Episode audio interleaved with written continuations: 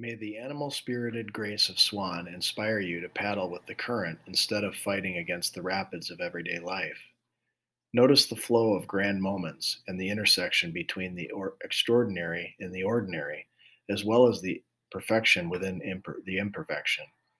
If only we can gently allow ourselves to let it go instead of trying to grasp onto it, whatever it is. Sometimes all you can do is sprawl out and surrender to the will of the universe and trust that its winds will guide you to where you need to go. We all know the curse of this pandemic, particularly on humanity's plight, but the blessing is also the gift of surrendering among our human kinfolk. A full flower, aka Sagittarius moon, arrives on May 26, 2021. Not coincidentally, it gets its name from an abundance of flowers that spring forth across North America. When I think of Sag, meditations of fire energy, mixed with the new philosophical ways of intuitive knowing, resonates in my soul. Also, this full moon is the second consecutive supermoon, the biggest and brightest moon of the year.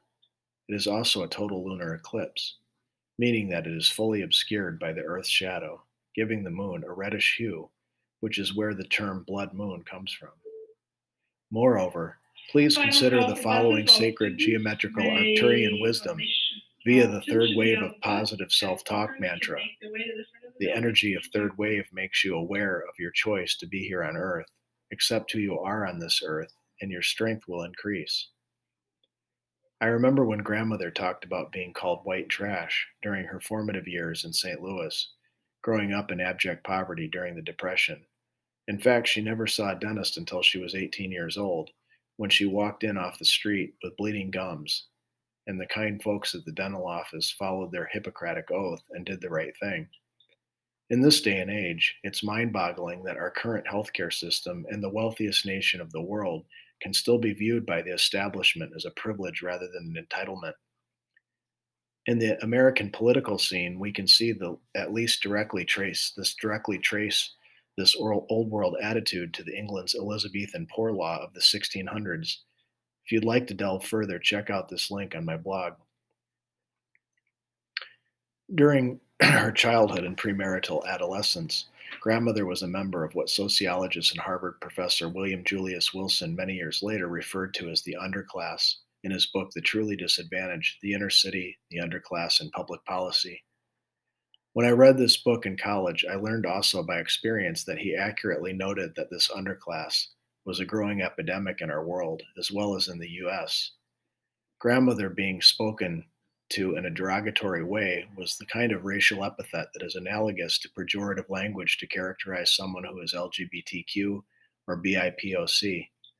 Negative self talk is typically not regarded as helpful, but it is less so when it is spoken aloud, with an underlying edge, especially.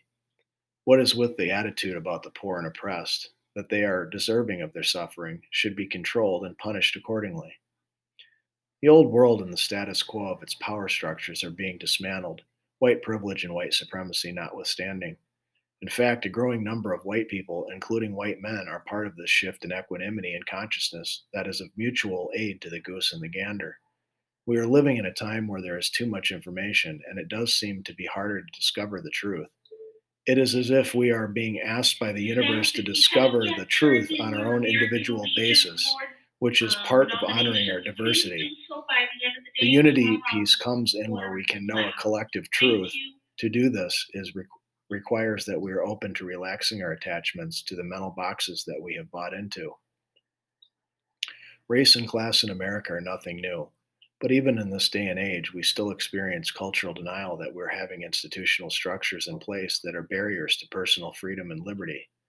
For example, some of our friends in Congress are trapped in fake news denial that we have a system in place that is rooted in class consciousness.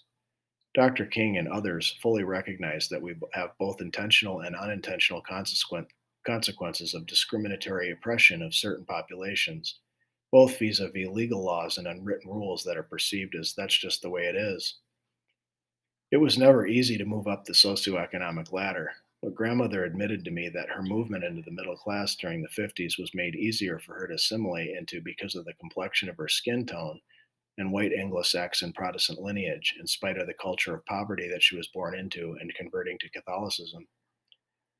If anyone could have chosen to stay in denial about her racial privilege as a coat of ar- armor to hide behind, it would have been grandmother.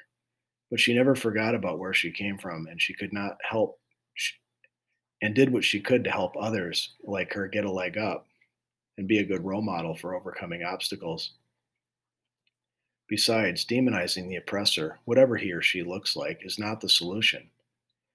Overthrowing the government or powers that be will only replace the same tyranny and cor- corruption that you seek to dismantle.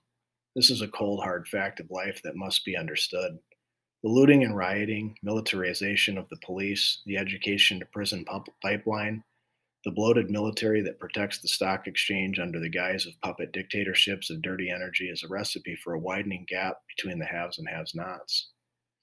For example, I remember the cultural context of African American culture in America during a time period called the Great Migration, when black folks, sought personal freedom by risking their lives to escape from the oppressive Jim Crow South. Part of staying alive and reinventing themselves in a new chapter of life Many secrets were kept to hide from the collective trauma of their shared experiences. A historical debate sprung up about where to focus on the advancement of Black people. In the Booker T. Washington camp, blue collar jobs were seen as a way out of poverty and socioeconomic empowerment. Basically, the belief was that Black people could get a leg up if they had access to blue collar jobs in the trade industry, production, manual labor, etc. Sadly, but understandably, the decimation of the manufacturing base and labor movement have reinforced the truth of this point to appreciate. Proponents of Du Bois bought into the idea of the talented tenth, which posited that the focus for Black progress would come from the upper echelon of African American society via assimilation into a college educated white collar world. For those of you that recall the 70s TV show The Jeffersons or 80s Cosby Show, you can see the comedic caricatures of these nuances play out in sitcom format. Today, the rise of black middle class reinforces both perspectives, as both camps are true on some level.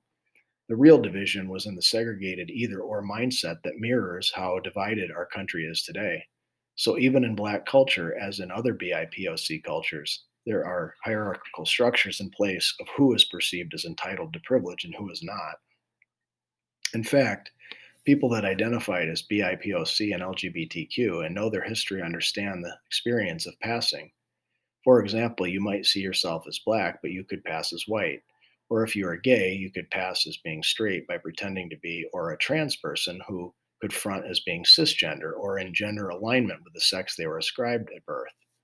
But at, the, at some point in the game, waking up to who you are and being allowed to express yourself in, in your true colors is suffocating if you cannot pass as yourself. Meditation on this perspective can help build empathy for another who might walk in different shoes than you do. On the other side of the coin, there is peer pressure to identify as LGBTQ, even if you are not, because it is becoming hip or the chic thing to do. In early adolescence, particularly, this can be a form of attention seeking and over reliance on peers for identity development. Check out this brief video on being 12. What are you? on my blog. Psychologically, Albert Bandura was the behaviorist and father of social learning theory as the primary medium of personality development in children. In short, role modeling or monkey see, monkey do is how we humans learn. Abraham Maslow, Maslow, on the other hand, was known for his pyramid called Maslow's hierarchy of needs, with basic survival needs at the bottom and self actualization at the top, and some other areas of personal growth in the middle. If you don't have equal access to basic resources or feel safe or a sense of community connection or belonging, then it's hard to move into the area of self actualization. It can be done, but you have to work a lot harder. A more fair and just society is created when incentives are in place for these truths to be held to be self evident. Of course, a child that is raised in a loving home where they feel wanted and loved reinforces this natural belief to a soul that its inner light can awaken and shine through its form. We are all born into this world with a unique blueprint that is designed to love. Yes, we have our different temperaments, and our personalities evolve during our life cycle. What matters is how we work with our core temperaments and evolving personality characteristics. You can be born with an anxious avoidant temperament and insecure attachment with your primary caregiver and without an athletic bone in your body. but you can still learn to relax, feel safe inside of yourself, take up an athletic exercise for your own well being. Who cares if you aren't bursting with nervous energy like a squirrel or never become a famous Olympian? Squirrels learn by imitating like humans do, and you can always go to your inner Olympian before building your athletic confidence. Check out this article below on my blog if you'd like to. Additionally, many of you know that Gandhi, who gave up his privilege, stood up to the British Empire and India's caste system at that time. Also, Siddhartha Gautama, aka the Buddha, left his father's empire that was set up to protect him from suffering, and then he subsequently gave up his privilege to awaken his inner light and know his higher self. There are risks inherent in living a life with purposeful attention that is in alignment with the living moment. To trade that for fame, fortune, and complacent personal contentment is a choice wrought with victimhood. That's why the oppressor suffers just as much, if not more, than the oppressed. It's a heavy cross to carry when you defend the status quo of an oppressive regime. At the end of the day, it's a lose lose situation, even though the illusion shows winners and losers and justification for that paradigm. Furthermore, in the film The Trotsky, the main ca- character plays the role of high school student who believes he is the reincarnation of Leon Trotsky, the late Russian revolutionary. In the film, this Canadian youth inspires his school peers in a way that moves beyond their boredom and apathy into the self evident truth that school doesn't have to suck and that the student empowerment is a real possibility. In a nutshell, the f- students in the film move from being sheeple to empowered youth in a pro social power through legitimate means way. You know, the only kind of power that is sustainable vis a vis an externally inspired prompting but internally directed fruition. Interestingly, some cultures have a common language and shared stories about reincarnation. Basically, the idea is that our souls are real and are recycled as part of its evolutionary process. While this process can be accelerated in, a single lifetime, because of the way of the established paradigm is right now, the precedent has been set up to take many lifetimes for a soul's personal growth and transformation to take place. But the flowering of consciousness taking root on the planet right now is flipping the script and all that. Perhaps you have lived as a member of a different gender or race in another lifetime. This could leave you feeling more empathic to the plight of the people who remind you of your old self, or could paradoxically leave you feeling entitled today. Past lives matter. Do you have memories of your soul having experiences in other form, forms? Furthermore, a spiritual perspective that aligns with the human potential movement and a generalist social work perspective understands that basic needs or equal access to concrete resources supports other areas of psychological growth and self actualization. If human beings are encouraged to harness our strengths, recognize our blind spots, explore what we are passionate about, and what builds their resiliency, then before long, they want to be a, a good ally to support others in having this equality of life. Is this social engineering? Yeah, but only in a more mindful, meditative, positive self talk kind of light. Just imagine the possibilities without Berlin walls, glass ceilings, ethnic cleansing, weapons of mass destruction, or fixed ideas that inhibit connections between new neuronal pathways. When we rework our DNA with plasticity of the mind, we open up to new ways of doing things, a relaxation of attachments to conventional boxes in cognition, and emotional reactions to our ingrained repetitions. In this space, we observe a calming down of thought forms, manifesting as verbal and physical escalations and behavioral traps, respectively. What is more, brain science reveals a false dichotomy about trying to differentiate between the brain body in much the same way as we try to do between mental health and health. You can see this misunderstanding happen in compartmentalized cultures here in the US. The reason that meditation is good medicine is that it literally rewires the brain towards equilibrium so that we can respond to our emotions effectively. Daily practice is a general workout that exercises our social skills because the rehearsal pays off. Self awareness is knowing our triggers ahead of time. When we lean into our pain and then shift our focus towards peaceful, calming thoughts and mindful breathing, we are putting the spotlight on our emotional centers in a positive way.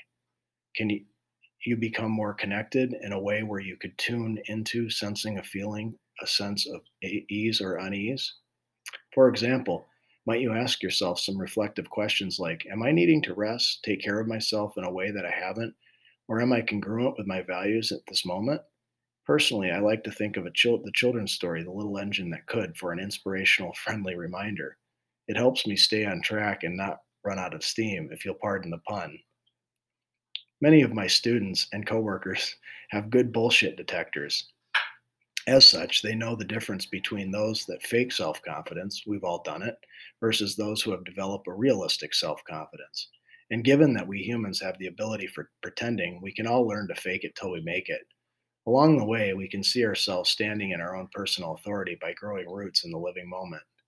But beyond a sense of entitlement is a, fa- a value attached to taking ownership for awakening our personal and collective power. This can happen through currency or any energetic con- exchange like barter- bartering.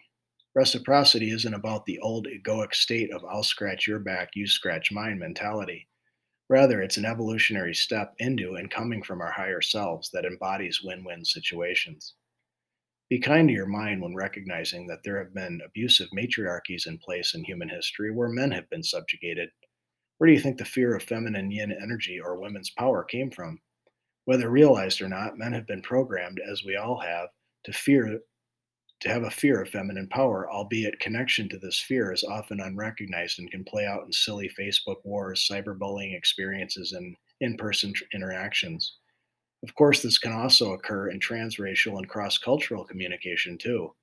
So it stands to reason that if suddenly, magically overnight, the LGBTQ and BIPOC identified groups were to be in the majority and in control of the hierarchical power structure, we would not be living in a utopian Shangri La Keep in mind that it was Hugh Hefner's vision of the Playboy Mansion. You can see how sustainable that vision worked out if you can appreciate the sarcasm. Finally, in our civil rights teamwork, our students often freely initiate conversations organically. Because we initiate guidelines early on, they rarely need to be redirected to follow the rules of maintaining communication that embodies dignity and respect. For example, in a recent meeting, they initiated a healthy conversation about the respective astrological signs. During that conversation, we had an animated discussion about how you can take 10 people from the same race, ethnicity, ancestry, or cultural background who all look similar on the surface, but who all have different astrological signs, meaning diverse orientations intrinsically.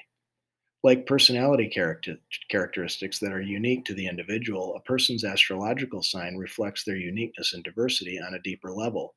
Yet we all share the common tapestry of our humanity. Diversity and unity. Remember that we are all mostly water in form, but on a deeper level, we are formless yet luminous, energetic beings. Recognition of this does not discount our diverse expressions of form. If anything, we should honor those differences as we highlight our unity. Take care of yourselves, everyone. Ari.